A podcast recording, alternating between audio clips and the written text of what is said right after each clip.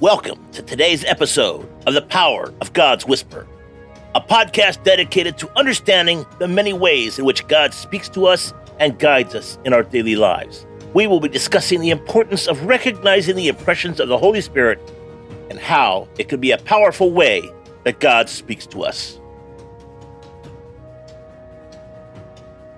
Today's episode Sharing Your Heart with God.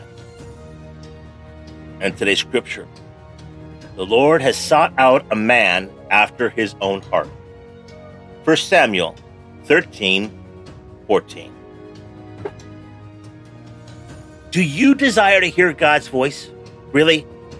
Are you seeking his guidance and his direction for your life? The truth is, we all have moments when we need direction and guidance from God. But often we approach him as if he were a vending machine, expecting to get an answer and move on. We don't take the time to seek his heart and immerse ourselves in his nature.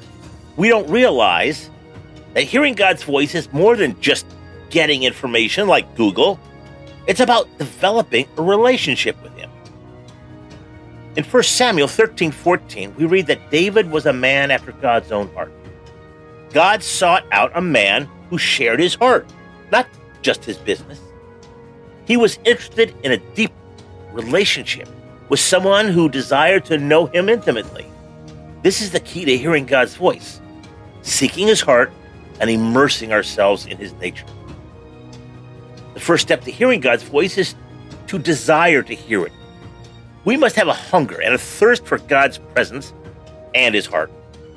We need to be willing to spend time in His presence, seeking His face and not just His, his, his hand.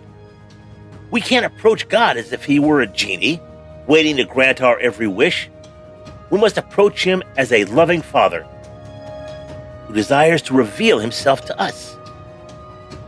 The second step is to listen for God's heartbeat we need to tune our hearts to his frequency so we can hear his voice clearly. This means we need to cultivate a spirit of stillness and quietness in our lives.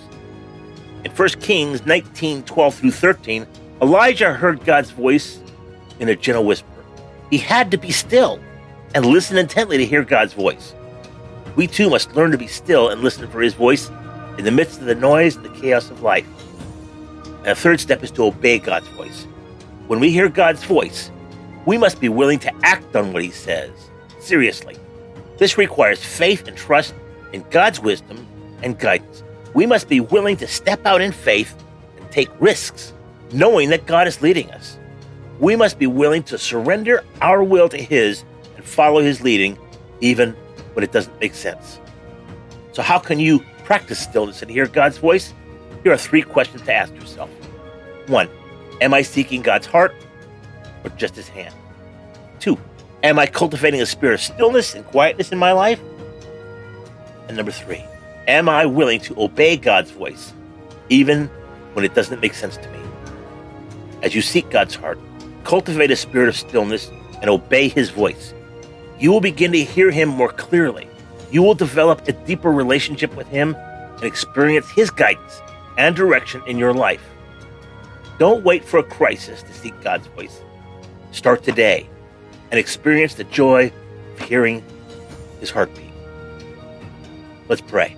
Lord, I want to hear you well on all things, even your sorrows and joys for today.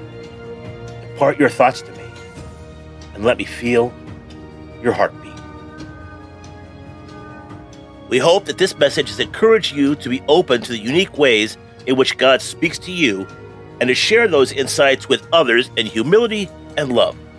Remember, God speaks to us in many ways, and it's important that we pay attention to the impressions of the Holy Spirit and act on them. Join us next time as we continue to explore the many ways in which God guides us on our journey of faith. Thank you for tuning in to today's episode of The Power of God's Whisper. Make sure to check out our website at www.thepowerofgodswhisper.com. Take care, God bless, and make it a great day.